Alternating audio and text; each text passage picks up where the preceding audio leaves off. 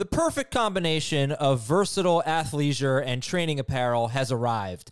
Thanks to the visionary minds of New Balance, Clutch Athletics, and Rich Paul, the designs reflect the heart of the athlete and the spirit of the community. With rising defensive football stars Will Anderson and Chase Young on the roster, Clutch Athletics brings the best innovative gear to all athletes, giving them style and performance on and off the field.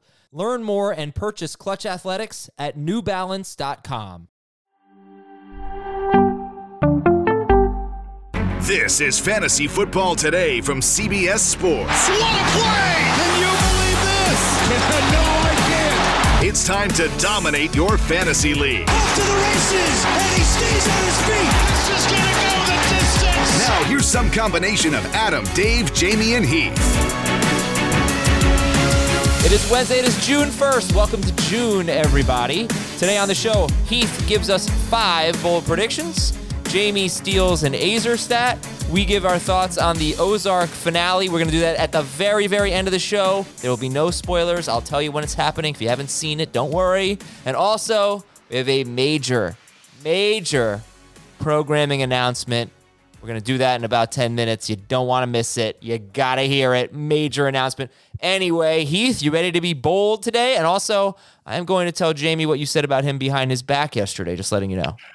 I don't remember what I said about Jamie, so now I'm a little nervous. But no, I'm very excited. This is my favorite show of the year. I think we should do a bold prediction show every single week of the regular season. There is nothing better. I wrote this in the article. There's nothing better as a fantasy analyst than to get asked for bold predictions because it's completely fun and there's no accountability. Nobody expects you to be right. Yeah.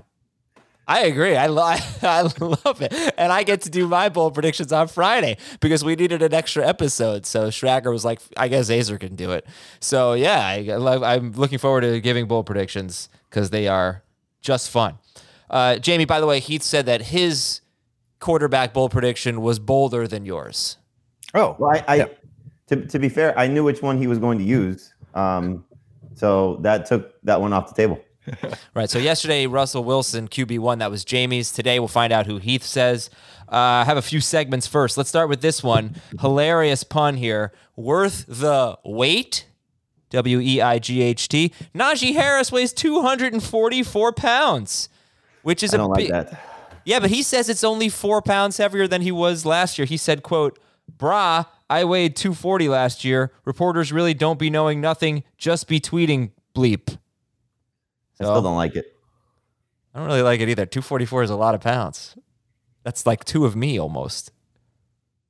Not quite. Yeah, I think 244 is a more successful running back weight than 122. Anyway, I'm not. But yeah, I just don't think there's a few guys who, if they gained weight, we might think it was a good thing. But Najee Harris is not one of them, and mostly it's not viewed as a positive. But it is only 4 pounds, according to Najee Harris, brah. Our NFL on CBS Twitter account said that he's now heavier than when Jerome Bettis arrived to Pittsburgh in 1996. But he's not heavier than Derrick Henry. No. So to be clear, I did not move Najee Harris at all based on this report. I just don't like it. Well, because he's heavier, it's hard to move him. Yeah. What about you, Jamie? Is this going to change your rankings of Najee? Probably not. But I just don't like it. Yeah, I just don't like it. Okay, next segment. Jamie steals an Azer stat. Well, that's like just a Jamie stat. Because I said on yesterday's show, we were talking about Aaron Jones. I mentioned how many catches he had in one game without Devontae Adams last year. I think it was 7 catches. And I said, this always happens. I don't have the exact numbers. I got to look into that. And you looked into that and you tweeted it. You beat me to it. So congratulations. So I didn't steal it. You kind of stole my idea. No. No. I was going to do it. All right. Well, it was really good, though. You want to reveal it? I don't remember exactly. Okay, I have it. But it's 5 catches over the 8. So Adams in the last 3 years has missed. It's basically 7.5 games because in week 2 of the 2020 season, he left after halftime of that game. But Aaron Jones had a big spike in receptions. So it's basically like 8 games that he didn't finish the whole game or didn't make it past halftime over the last 3 seasons. my bold prediction was that Aaron Jones would lead the Packers in receptions. And so if you take that over 17 games, that's 85 catches if he hits the average. I don't think he's going to do that, but you know, that's kind of what we were talking about, that he has a chance to maybe be among the league leaders in receptions at the position. And so there's a pretty clear path to it. He's got 4 total touchdowns in those 8 games. He's averaged, I think it was 67 yards or 57 yards in those 8 games. So they use him quite a bit as a receiver whenever Adams has not been there.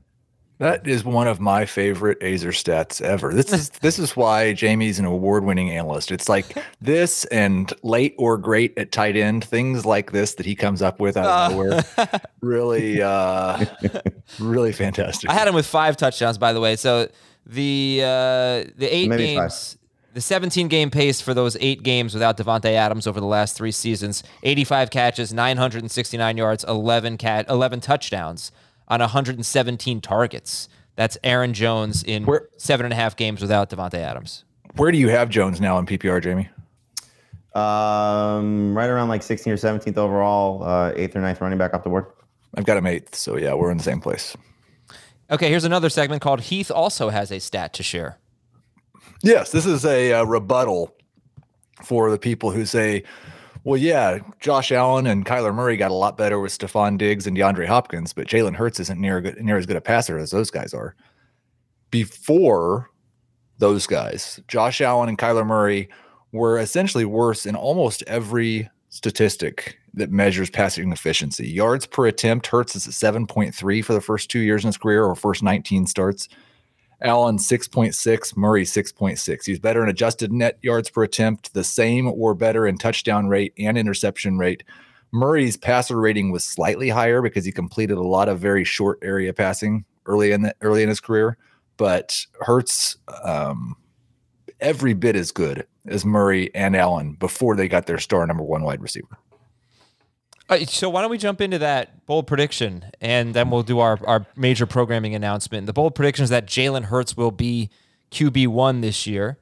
And by the way, I just want to promote one thing real quick. We have a merchandise store for you. We have a promo code if you want to get T-shirts, mugs, sweatpants, laser-engraved pint glasses, hats, water bottles. I got the long-sleeve T-shirt. It's awesome.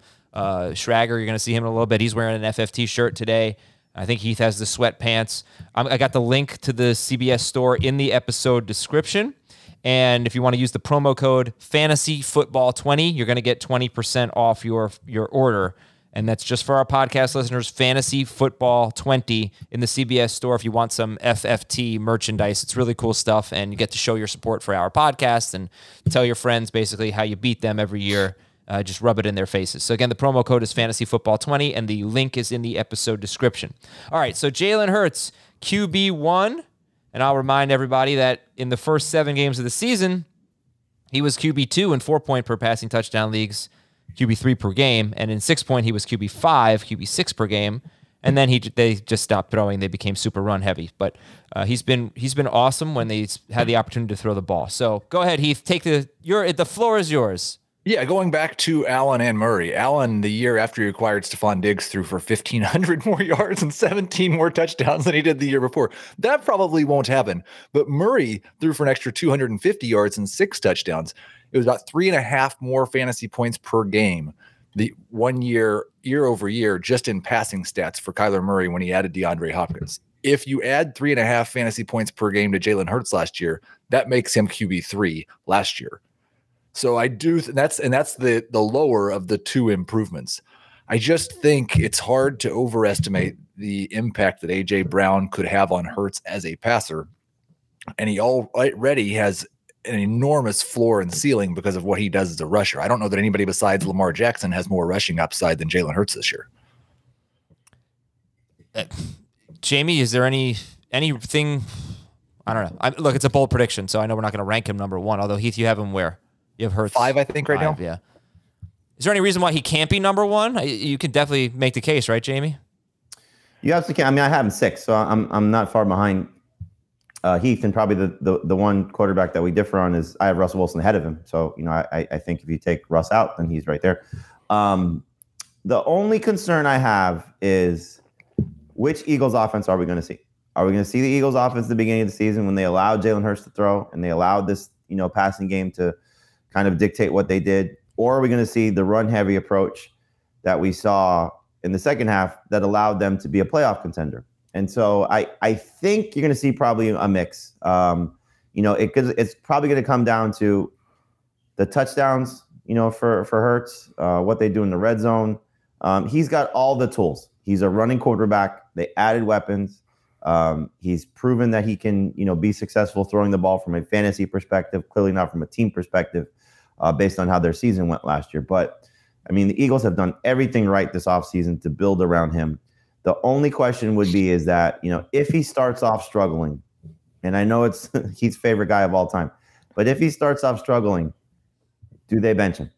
And, the rumblings in Philadelphia about, is he a franchise guy? Is he the guy, that they should be focused on? We know they have the capital in 2023 to get another quarterback. And so if things start to go south early and he's the one that's the reason why, that could be a problem. But I think you just got to buy into the upside.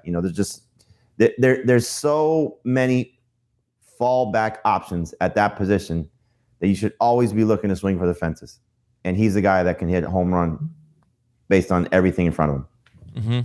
Mm-hmm. Last year, I don't want to speak for everyone, but I think last year, at least some of us felt like you could draft Jalen Hurts as a number one starter, but he probably wasn't one of the guys that should be your only quarterback. He wasn't like a Dak Prescott or something.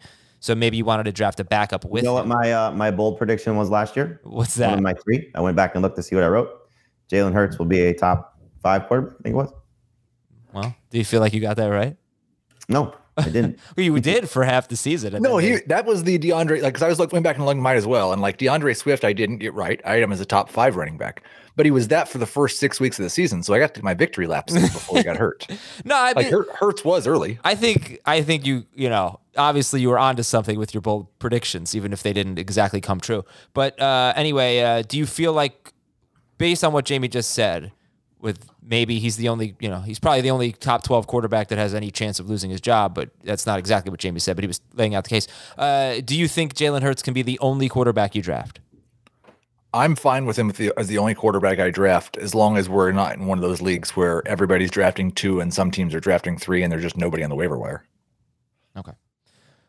Okay. Another thing that I wanted to bring up was YAC, yards after catch. If you look at the teams that led the NFL in YAC last year, Chiefs, Bucs, Bengals, Packers, Chargers, Raiders, Cardinals, Cowboys, 49ers, we know their offense. A lot of that is just pass attempts, right? But the best passing teams are up there, are leading the league in YAC. And A.J. Brown, in 2 of his 3 seasons, if you look at players who have had 50 or more catches, in 2 of his 3 seasons, he's been number 1 in YAC per catch. So that's, that's pretty crazy. He's got that ability. All right. We got a major programming announcement here. Schrager, what's up? What's up, everybody? Big announcement on my end. This is my last week with CBS and with Fantasy Football Today. It's been an amazing 3 years. And Adam, I know we wanted to chat through some of my favorite memories, but the number one thing has been interacting with all of our fans, all of our FFT family, whether it's Ask FFT on Twitter or Draft-a-thon, raising thousands of dollars for St. Jude. It's been an amazing 3 years here. But yeah, you want to talk some memories? I'd love to. But yeah, before we do that, this is crazy. This is Ben Schrager's last show. He's basically his last day. He's moving tomorrow. He'll tell you all about it. I went from interviewing him in a Starbucks in New York City to him being my boss 2 years later. I've watched him grow into a leader. He became a boss at a very young age at a major company. So it's really impressive.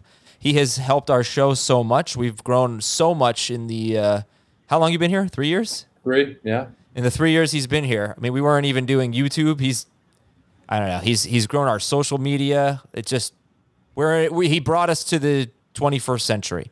And he's been incredibly easy to work with. Never an argument. Unbelievable hire. I didn't hire him. I just helped interview him, so I wasn't giving myself credit. Unbelievable hire. We're going to miss him. I just added hiring. We're going to miss him so much, and thank you for everything you've done, man. Well, it's been amazing working with you, Adam, and everyone on the team, and you've been all so easy to work with, and everyone's been willing to do Ask FFT and interact with the fans and everything. And I know that's going to continue, and I think we have strong plans for the rest of this season and years to come.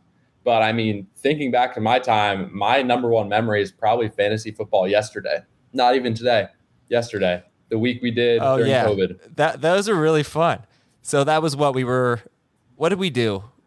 Who did I get roasted for? I forgot. Somebody was that I had my top five that I just got roasted. We were doing our top five. Like, okay, yeah. Boy, maybe it was like greatest players of the. Oh, it was Frank Gore. It might have been Frank Gore. He was. I mean, I think I talked to Schrager. I got an email from somebody in the New York office and said, we've got this kid who plays college baseball at Rice and runs a fantasy football Twitter account. And he was wanting to know if he could talk to one of you about the industry. And so I talked to him on a phone call.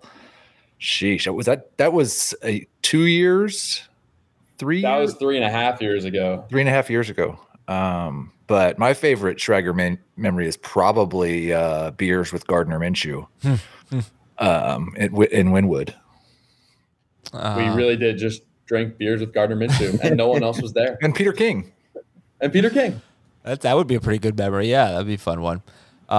Yeah, fantasy football yesterday was great. You did a great job during the pandemic. There was nothing going on. We had to come up with a lot of programming. And this is my favorite Super Bowl memory, was creating gifts like this, especially this one. And we'll just let this play. And everyone who's not viewing on YouTube, you should probably watch YouTube right now. My favorite Schrager moment was that he would make me set up all these mock drafts and then would decline taking part in all the mock drafts because he had all these mysterious meetings. Oh yeah, Ben's been missing. So Ben's always in a meeting. So anyway, Ben, what are your future plans?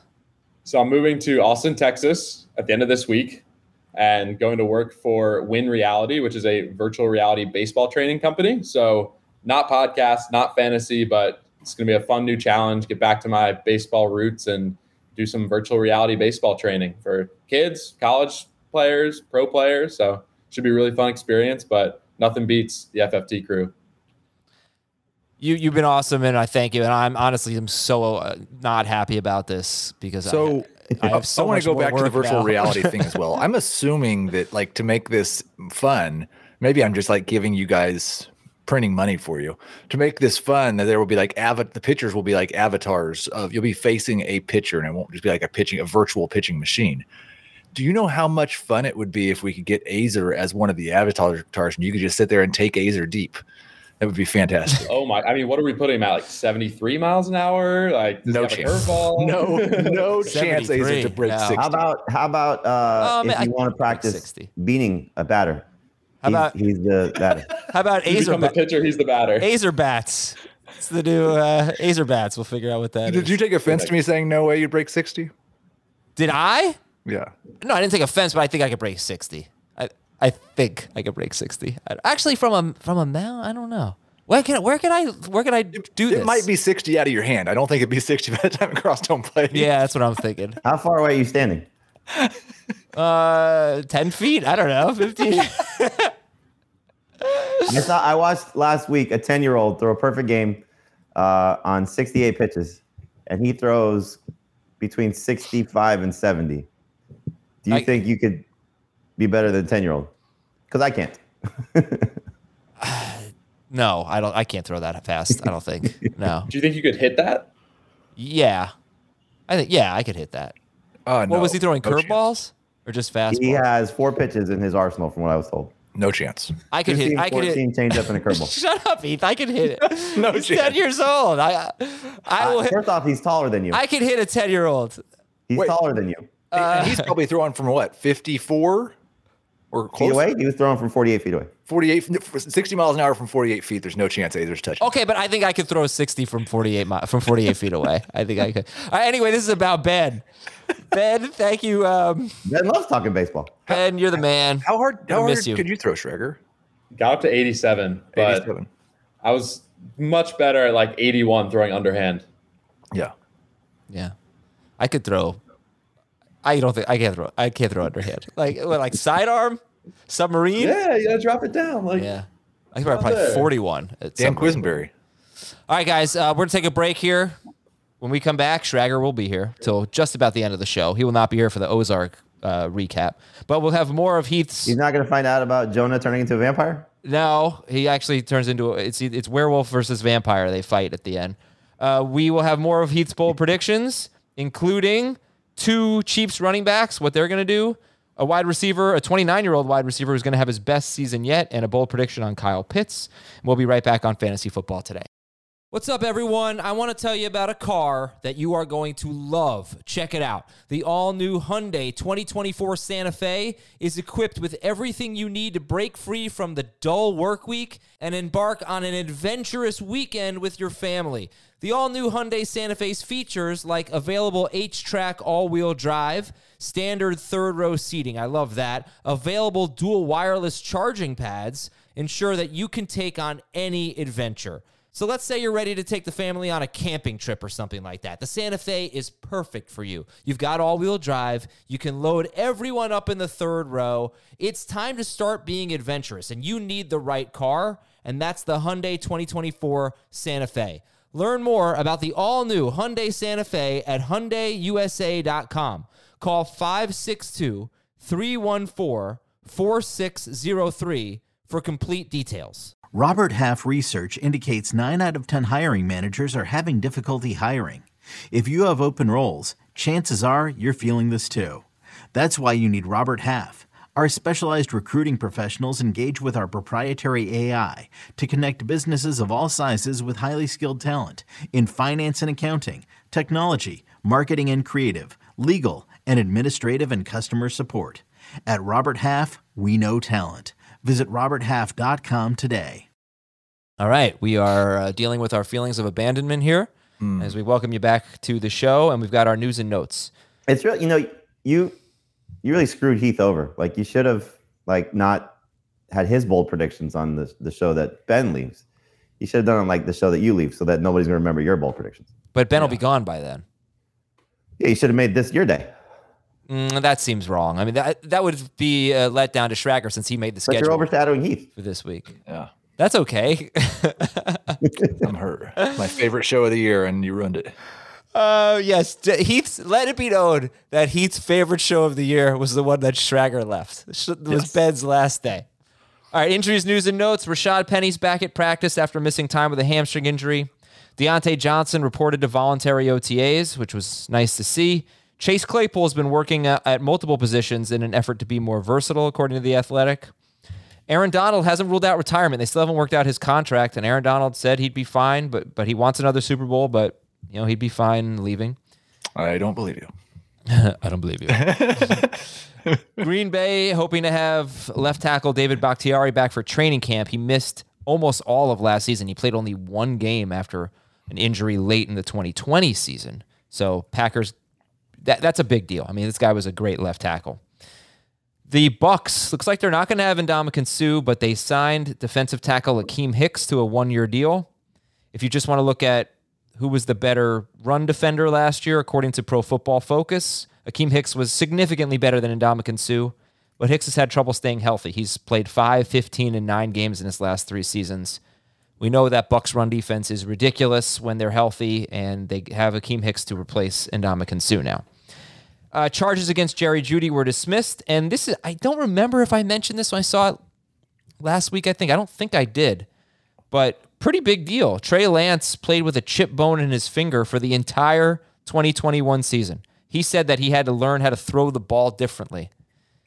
I'm sorry if we're repeating this, but I mean, this is a pretty big story because he wasn't a great passer last year, but had a broken finger for the entire year, Jamie, so... do you think Trey Lance could be the only quarterback that you draft, or do you think you'd have to pair him with someone? I mean, it's hard to say today that he would be the only quarterback you would draft because Jimmy Garoppolo is still there. If Garoppolo is not there, then yes, he would be the only quarterback I would draft. But as Heath said, you have to know your league. So, if everybody's drafting multiple quarterbacks, then you should take two. But, if you have a small bench and you're wasting it on a quarterback, Adam, then you shouldn't have to worry about that. Which finger did he break? His throwing hand finger. It was on his throwing hand? Was it this one? By the way, Jamie, can you attest to this comment? Was it this one? You stop it, Heath. Can you back up this comment? The 10-year-old probably has a deeper voice than Adam, according to one of our YouTubers. When I congratulate him after the game, he said, "Thank you." And he wasn't using any sound effects. He is now, along with this is my older son's team, by the way, who's 10, but he is now playing with the 12-year-old team that can be eligible for the Little League World Series. Ooh. So his name is Junior Cordero. If there's a team from Boca that makes it, just remember his name. Okay. And remember these other four bold predictions from Heath Cummings. Here we go, Heath. Your Chiefs backfield bold prediction. Clyde Edwards-Helaire and Ronald Jones will both finish as top 24 running backs on a per-game basis. Okay, Clyde has not finished top 24 per game in either of his first two seasons, but this will be the year along with Ronald Jones. And I think Ronald Jones actually did maybe in 2020 somehow finish, because I had sure he did. In a full, what's that? I'm sure he did, because he was incredible when Fournette was out, which was like 6 games. Actually had in 2020 that Clyde Edwards-Helaire was RB23 and Ronald Jones was RB24 in full PPR. What a terrible year for running backs. Right. But like, I think it maybe gets overlooked just how much Chiefs running backs did last year. They had 1,393 rushing yards, 793 receiving yards, 87 catches, and 17 touchdowns. Now, it was chopped up amongst multiple guys, but if you just chop that up amongst Jones and Clyde Edwards-Helaire, that's enough production to get them close. I do think there's a couple of reasons that things might be a little bit better for the running back group this year than it was in the past, and a lot of that's just that Tyreek Hill's not going to be there. He had, I think, 230 rushing yards over the past two seasons and 2 rushing touchdowns. He also had a lot of receiving touchdowns on little crazy little plays in the inside the 5-yard line that Andy Reid likes to do. I think Mecole Hardman will take some of that work, but I do think there will be more running back opportunities inside the 10-yard line. And then I really am hopeful. I've not seen anything that suggests this. This is a little bit of a hope and a prayer, but we're just going to use Clyde outside the tackles and in the passing game as it looked like he should be used when he came into the NFL. And then Ronald Jones, when he just goes forward and has good blocking, is a very good runner between the tackles. I think he could be excellent in short yardage, maybe approach double-digit touchdowns while Clyde catches 60 passes. What do you think, Jamie? I mean, it's certainly possible. But how much of that will take away? Because, you're giving touchdowns away from Mahomes at this point. So how many touchdowns, does that ruin some pass catchers there in Kansas City, specifically Mahomes and probably Kelce, if those red zone chances go to the running backs? And so can this offense sustain? Because I'm hoping at least one of the receivers, clearly Juju being the one, one of them emerges as a top 24, if not higher, fantasy option. Can this offense, and it probably the answer is yes, but can this offense sustain a top 3 quarterback, top 2 tight end, top 20 receiver, and 2 top 24 running backs? Be interested to find out. Probably only if Edwards-Helaire and Jones are, like 2020, very, very borderline number 2 running backs. Probably if they're both 20 to 24 if it works. But I also think and clearly, that the involvement that they're, or the way that they're producing is in the passing. Right. And I think the other side of this, though, is like with their current ADPs, if either of them misses time, and they've both missed time in the past, that opens up a real opportunity for the other one to be a lot better than this. Yeah. Or Derek Gore. Yeah, well, in Tampa Bay, when Leonard Fournette, if you remember 2 years ago, Fournette kind of didn't really get a lot of work early because he signed late. Whenever Fournette wasn't there and Ronald Jones was the lead back, he was I think he averaged like a top 8 running back. He was so good in that offense. So, yeah, it's a great opportunity. And Darrell Williams was always a guy who could come in and score some touchdowns, and he wasn't really that good of a runner, but he was like a must-start guy, basically, or close to it. All right. Yeah. So I guess I don't really know what else to say. We'll move on. There's nothing to say. The value for both, as Heath said, is amazing. You're getting guys in this offense, which is something you always want to do, that are going to touch the ball quite a bit, which is probably going to happen, for free. But the counter to that is, what if they're both on the field so much that neither of them is really worth starting? but it's not costing you much. That's the problem. Clyde is costing you, what, 7th round pick? Something like that? That's nothing for what the upside is. No, but I don't agree, because you've got a lot of... For what the upside is, yes, but for what the... But if he doesn't hit his upside and he's just like an player, then he's probably not worth a 7th round. What if he's RB24 in the 7th round? You didn't burn a pick, and you got there was the potential for the upside. The way that's true. I like to build my teams would be like, that's when I'm starting to look for my second running back, if not my third. But you know, I already have my receivers in place, and I haven't taken a quarterback yet. That's an easy dice roll there. Okay. Brandon Cooks will have a career year and finish as a top 12 wide receiver. So he has never had PPR. More in PPR. He's never had more than 1,204 yards, I believe. You think he's going to get there? I think he will score more fantasy points this season on a per game basis than he ever has. Part of that is because he already got the volume boost last year. His 134 targets was a career high last year. That was on a Texans team that was one of only 3 that ran fewer than 60 plays per game. So I think the Texans' offensive volume you expect to be higher, just because anytime a team is that low in terms of play volume, you expect them to regress towards the mean. I think you expect Davis Mills to at least be a little bit better, which should help Cook's efficiency. And last year, Cook's yards per target, the worst of his career, his yards per reception, the second worst of his career, because he was playing with a rookie quarterback who wasn't great. The other thing is he averaged 9 targets per game in the 9 healthy games he played with Davis Mills. So even those 134 targets, he was on a 153 target pace in games with Davis Mills. I think we'll see more volume and more efficiency from Cooks than we saw last year. His best finish per game is 12th in PPR. He's only had one season in his career, Brandon Cooks, where he's finished higher than 17th per game. So in full PPR, Heath is projecting the most fantasy points per game. I don't know if that'll translate to the best finish. It depends on the other wide receivers every year, but... He's definitely one of the guys I have ranked. Like, this is one of the bold predictions that I just have it ranked this way, or not ranked this way, projected this way. But I have him ranked below where I have him projected. In the projections, he came out 7th. Okay. Jamie, anything not to like about Brandon Cooks?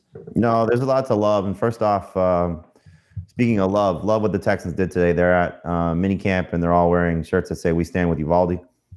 So, you know, supporting the community and, you know, just the tragedy there.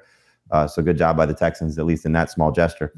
No, I mean, Brandon Cook's in a great spot. And you look at this receiving core, you know, there's I don't know, a lot to like, but there's a little bit to like about Nico Collins and his situation. There's a little bit to like about Brevin Jordan and his situation. John Mechie can be, is it Mechie or Mechie? I always get confused. Mechie. I think it's Mechie, but Mechie, if he's, you know, healthy, and there's a lot to like there. The run game should be better to open up things in the passing game, you know, with the additions of Marlon Mack and Dameon Pierce, you know. So this offense is trending in the right direction, as Heath mentioned. You know, Davis Mills, it could be some more targets going in other directions away from Brandon Cooks, but I mean, just criminally undervalued again, you know, for what the upside is. And I don't know if you want him to be your number one wide receiver, but I don't think you should hate it if that's the way it shakes out. You know, if you go, you know, into the 4th round, because I think that's where he's going to end up settling. If you get to the 4th round and you've gone, you know, 2 running backs and a tight end or some, you know, combination of not taking a wide receiver by that point, he's got that type of upside. So there's a really good situation for Brandon Cooks. You know, you just have to fear at some point as he's getting older, you know, is there going to be a drop-off for the way that he plays? I hope not. I hope this isn't the year. And I think that's the big thing. Like, even if you don't believe anything that I said about Brandon Cooks, he's still a great value. Oh, he's a tremendous value. What did I say? He's like wide receiver 27 in NFC ADP since May 1st, something like that. I asked Heath on FFT and 5 if he'd rather have Cooks or the Broncos receivers. He said Cooks. Jamie, do you agree? Cooks or the Broncos receivers? Yeah. 100% Cooks. Okay. As much as I like the Broncos receivers, 100% Cooks. Okay, next bold prediction. This is an interesting one, Heath. Jahan Dotson will be the best wide receiver on the Washington Commanders. What? Yeah, just stretching a little bit. When did you come up with this one? What's that? When did you come up with this one? Oh, it was definitely the Twitter OTA reports that put this okay, in my head. 100%. I will not deny that at all. And again, that should not necessarily change when you draft somebody or how you project somebody. But when you're talking about bold predictions, well, let's go with it. He has, if you haven't seen, had a very good time at OTAs, apparently building great rapport with Carson Wentz. And you know who's not at OTA? Terry McLaurin.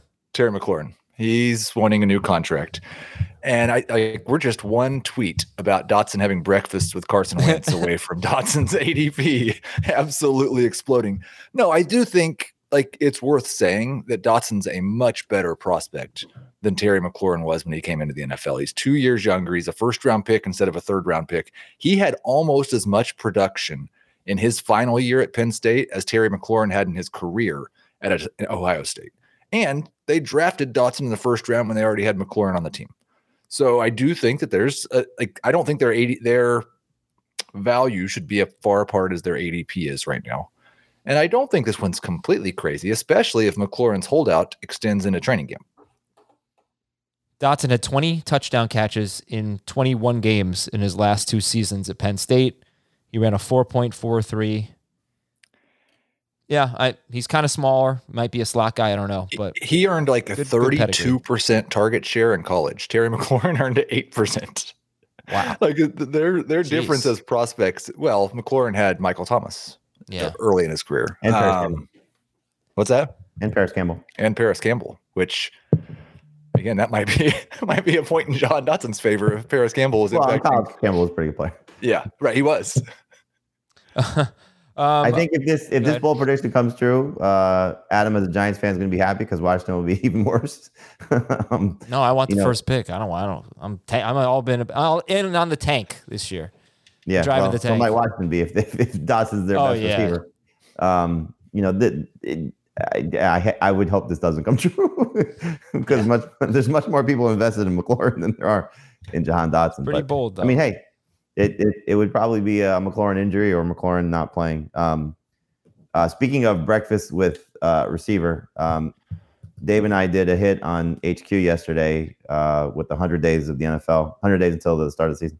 And he was saying the topic was Cooper Kupp, and he was saying, using the line from Tombstone about I'm your Huckleberry. And he kept saying that Kupp is Stafford's Huckleberry. And I said, I wonder if they're having Huckleberry for breakfast together. Yeah, I don't understand any of that. I never saw Tombstone. But but I know Heath didn't either. So never saw what? Tombstone. Oh, I've seen it 7 times. Oh, okay. What are you talking about? I'm from rural Missouri. I've seen every Western that's ever been made. My bad. That is definitely a movie that I really want to see. It's on my list. I'll get to it next offseason. Have you seen True Grit? Not seen True Grit. You need to see both of them. They're The new one wasn't quite as good as the original, but they're both very good. Okay, last bold prediction. What a wah-wah this one is. Kyle Pitts will finish outside the top 8 tight ends again. Boo. It's no fun. It's not. All. Yeah. I ended on a sour note, but I do I just think it's worth pointing out that Kyle Pitts finished last year tight end 11 on a per-game basis. His team went from Matt Ryan at quarterback to either Marcus Mariota or Desmond Ridder and drafted the first wide receiver in the draft at number 8 overall. And now he's a round 3 pick as the number 3 tight end again. And I don't think that makes a whole lot of sense. It's because he's only scored 1 touchdown on 110 targets, and everybody rightly expects he's going to score a lot more. But if Marcus Mariota, his new quarterback, has a career 4.3% touchdown rate. If Pitts had a 4.3% touchdown rate last year, he would have scored 5 touchdowns if you round up. That still would have left him just behind TJ Hawkinson per game at tight end 8. Mm-hmm. I don't know what to do with this one. All right, what do you think, Jamie? Well, I mean, there's a lot of ifs, obviously, when it comes to Pitts. First off, is Mariota going to be the quarterback for 17 games? So does Desmond Ridder come in or does he even start the season? And he's such a difference maker, like we saw once upon a time with, it's a very lofty comparison, but a guy like Russell Wilson, who was not a first round quarterback and, came in as a rookie and beat out, a veteran that was brought in to be the guy and Matt Flynn and turned that team around. As a passer, Ridder has certainly the upside to be a better passer. I don't know if he will be, but he has the potential to be. But I think, you look at Mariota, and what he's done with tight ends in the past. I think it was Delaney Walker in Tennessee. He had the one game with Darren Waller in Vegas a couple of years ago when Derek Carr got hurt and Waller just went nuts. The drafting the first wide receiver, I mean, they were going to bring in bodies somewhere, you know, so, you know, for their franchise sake, thankfully they addressed the position. But, you know, is Drake London right now better than what the combination of Calvin Ridley early in the season and then Russell Gage at the end of the season for what this offense was and what Pitts was competing against, you know? So that's probably, you know, as a rookie wide receiver, I would say on par with the type of production that was being taken away from Pitts. But I think it's just a natural progression of what these tight ends do, you know, and players do, but, you know, tight ends specifically, their second year for the ones that have been great has been the season when they've taken that huge step forward. And so, you know, you're hoping for Pitts to be in the 130 target range. You're hoping for the touchdowns to hopefully be north of 5. But as we've seen with George Kittle's career, 5 touchdowns can certainly be sustainable if the other things are there, the catches and the yards. And that's the other part for Pitts. You know, will his targets lead to just, you know, many more catches, many more receiving yards? And that's the hope. So I think he belongs in the conversation with Kittle and Waller more so than the conversation with Kelce and Andrews. You could debate round 3 versus, you know, 4 and 5. I'm certainly, you know, would prefer to get him later than that, later than round 3. But, you know, if you want a piece of what could be the next great player at that position, you probably have to buy in early. Matt Ryan, by the way, averaged 233 passing yards per game. So it's not like he had a great season. He had a pretty bad season by his standards. Marcus Mariota in his career has averaged, so again, I won't even do the decimals. I'll just round up. 233 yards per game for Matt Ryan last year. Marcus Mariota has averaged in his career 235, 228, 216, 181. Yikes. Now, there was a game where he played and didn't start.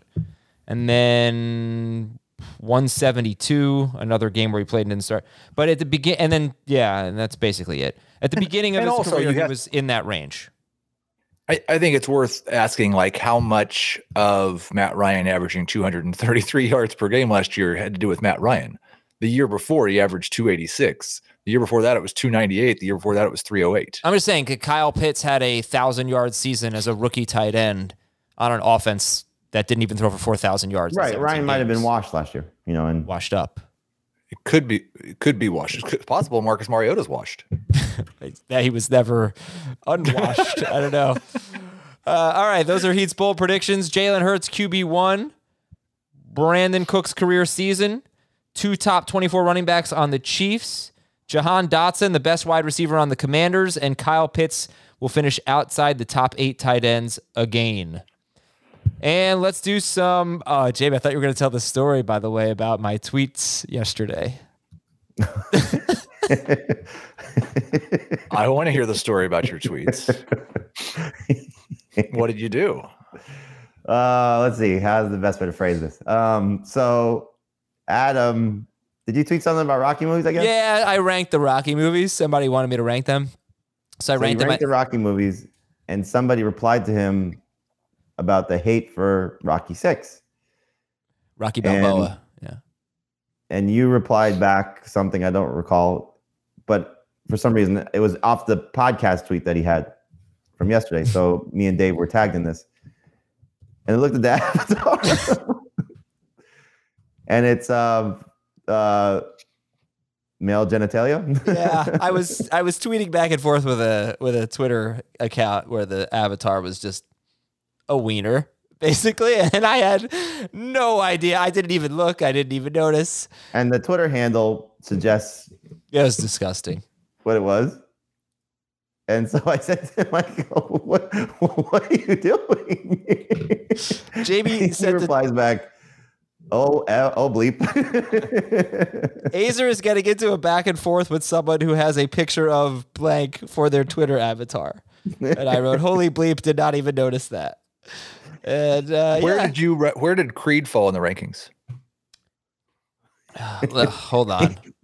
Let me read an email and then I'll look up my Rocky rankings. Okay, emails. Well, fantasy. I mean, when we're talking Rocky, we got to make sure everybody's alive. So listen, here, yeah, right. Here's what we're doing. Here's what we're doing the rest of the show.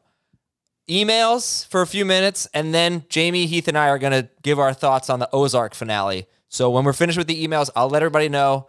We won't spoil anything. You can turn off the show, but we will be talking Ozark. Okay, anyway, from Matthew. Please rank these tight ends this year in redraft.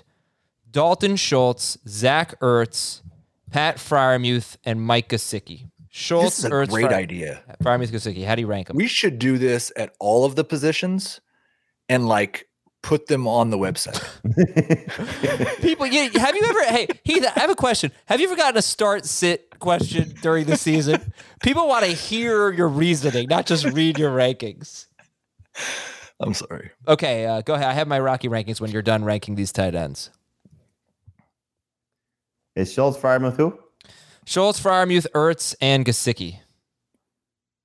Schultz, Ertz, Freiermuth, Gesicki. Yeah. Okay. Here are the Rocky rankings. Rocky 1, Rocky 2, Rocky 4, Rocky 3, Creed, Rocky Balboa, Never Saw Creed 2, Gigli, Rocky 5. If I think a movie is horrible, I put Gigli in front of it whenever I rank it. Okay. This question is from, I don't know who it's from. He actually kind of reversed it here. I've not seen Creed 2. What's wrong with you?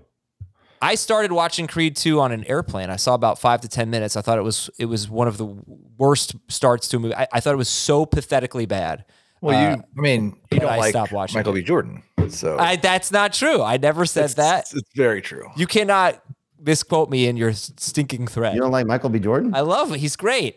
I don't feel that way. I have no opinion on Michael B. Jordan. I just didn't really like Creed that much. Anyway, the question is from Black Panther? Like, what's not to like? Lily, Robin, Ted, Marshall, and Barney. That's How I Met Your Mother, right? Yep. I have a question about DK Metcalf's dynasty value. Everyone seems down on his value compared to a year ago, partially because of the way he finished and the assumption that anybody but Russ is a downgrade in the upcoming season. However, is there a chance that a lesser QB1 forces Metcalf the ball more? And will losing more games and getting more garbage passing work at the end of games help him as well? He goes in a little bit deeper with some stats. Has the hate for DK Metcalf gone too far? Is he a hold, a buy, or a sell in dynasty?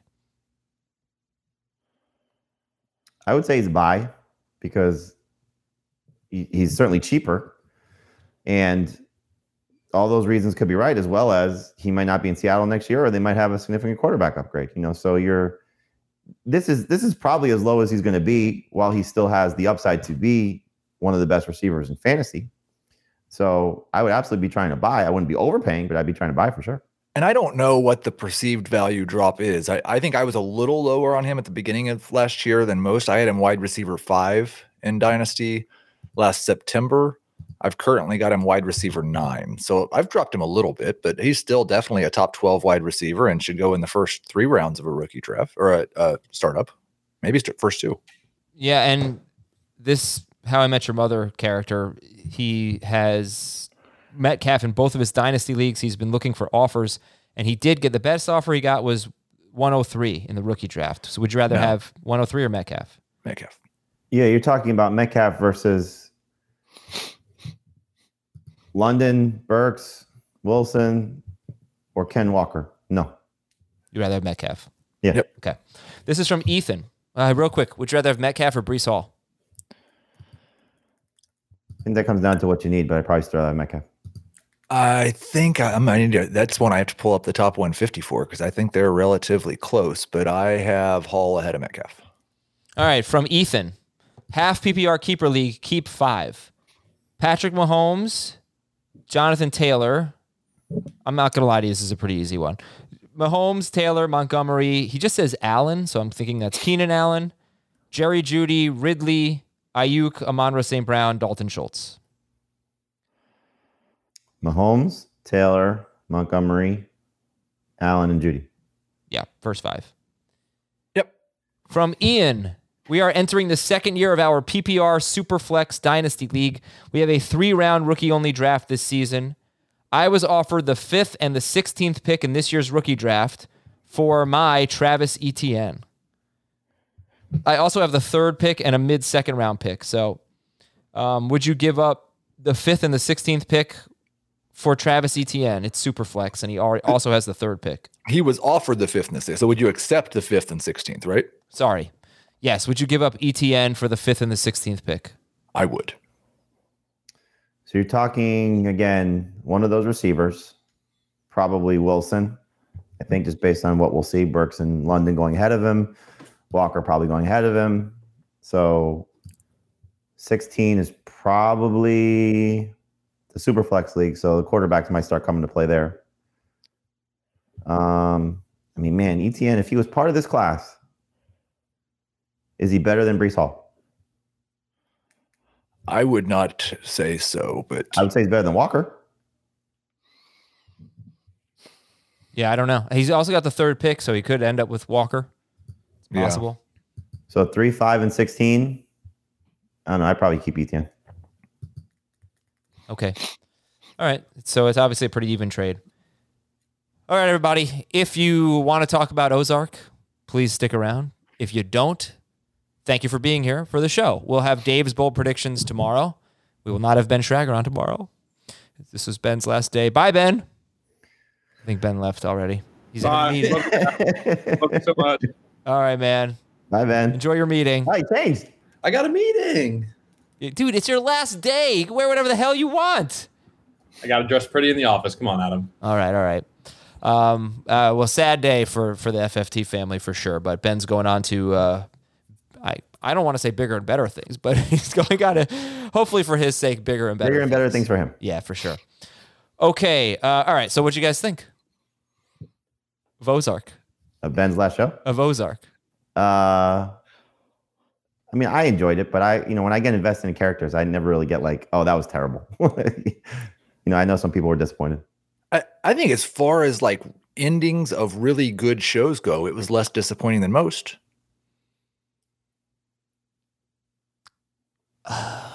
Like what? It was better than Game of Thrones. From what I hear.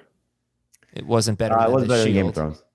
I mean, look, you knew somebody prominent was going to die. Yeah.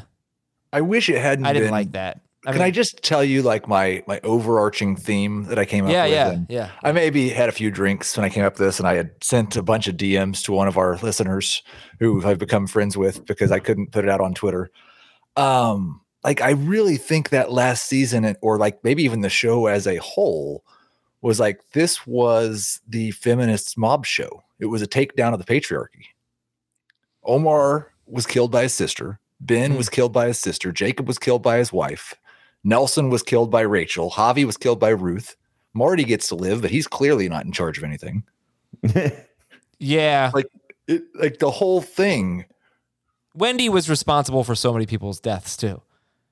Right? Yes. It directly or indirectly, she just got so many people killed. Well, I mean, you look at who's in charge now as the show ends.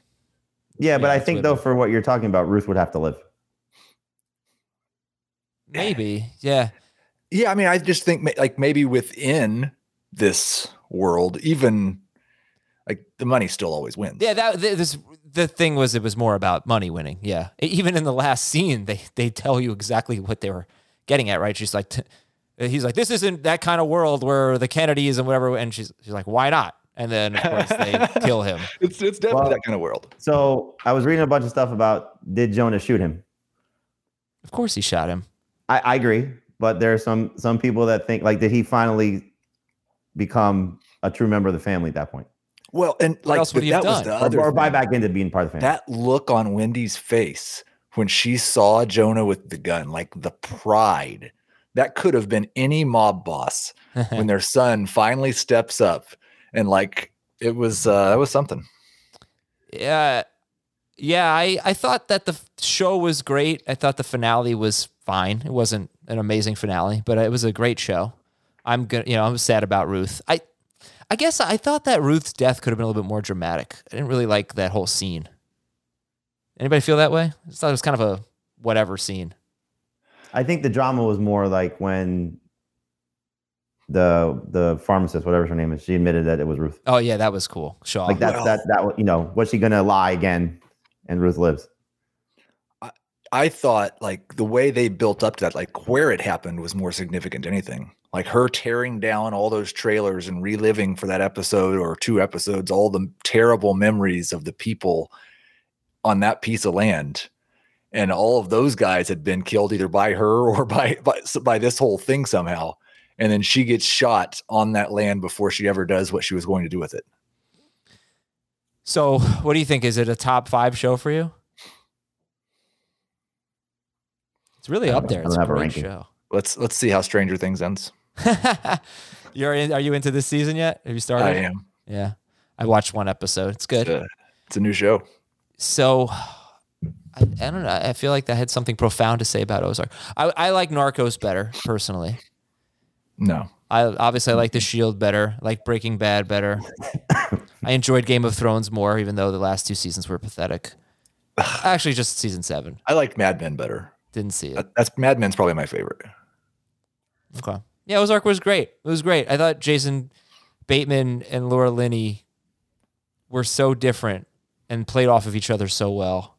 I don't know. Everything was great. The acting was great. Ruth was the best character on the show. By far.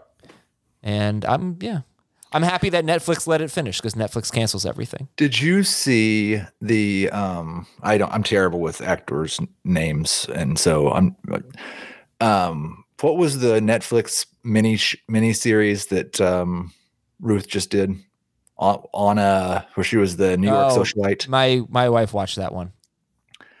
We watched that one, and she is a completely different person in that with a completely different accent. Yeah. But there are times in the last season of Ozark where you hear that accent from the other show kind of start to bleed through. Really? Uh-huh. Great. I think that can wrap up our Ozark discussion. Yeah, it just wasn't one of those like, oh my God, did you see what? It wasn't one of those. This is kind of just wrapped up. Oh, I know what my question was. I had the dumbest thing. It's unbelievable that I don't know the answer to this. So are the birds out? Or are they just going to keep laundering money with the FBI knowing about it, and they're protected in that regard? I think they're out. Like, they got all the funding for the foundation. Right, but they said they have to keep laundering through the bell. But I don't know if they were doing that or not. No, I think that was until they got their donors. I thought the better question is, who owns the bell now? Oh, that's a good question. Probably Marty again. I just kind of assume that Ruth, knowing what might come, had left it to is Rachel, right? Rachel, her partner, or 3. Yeah. Oh yeah, 3. That's right. Yeah, 3's very wealthy. Well, thank you to all of you for watching and listening. This extended version, this Ozark talk. Breaking news. Uh oh. Wait. The Vikings have signed Albert Wilson. Oh, I forgot to mention that. That was yesterday. It was yesterday. Yeah. The Vikings just tweeted it 19 minutes ago. Well, they confirmed it, but it was Drew Rosendahl said it yesterday. I have a breaking news sound effect, but I didn't. It's official now. It is official now. Also, David Njoku is official now. If you want to go breaking on that happened this morning. That's the dumbest thing I've ever seen. Oh, and the Darryl Williams worst contract in NFL history. Njoku, yeah, pretty bad. Later, everybody. We'll talk to you tomorrow on Fantasy Football Today. Breaking news, Dan Marino has retired. Tom Brady's back.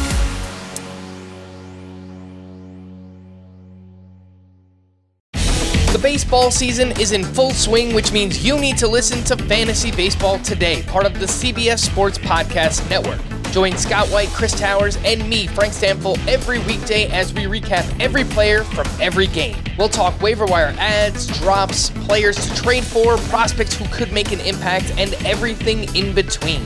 Make sure to download and follow on Apple Podcasts, Spotify, the Odyssey app, and everywhere else podcasts are found.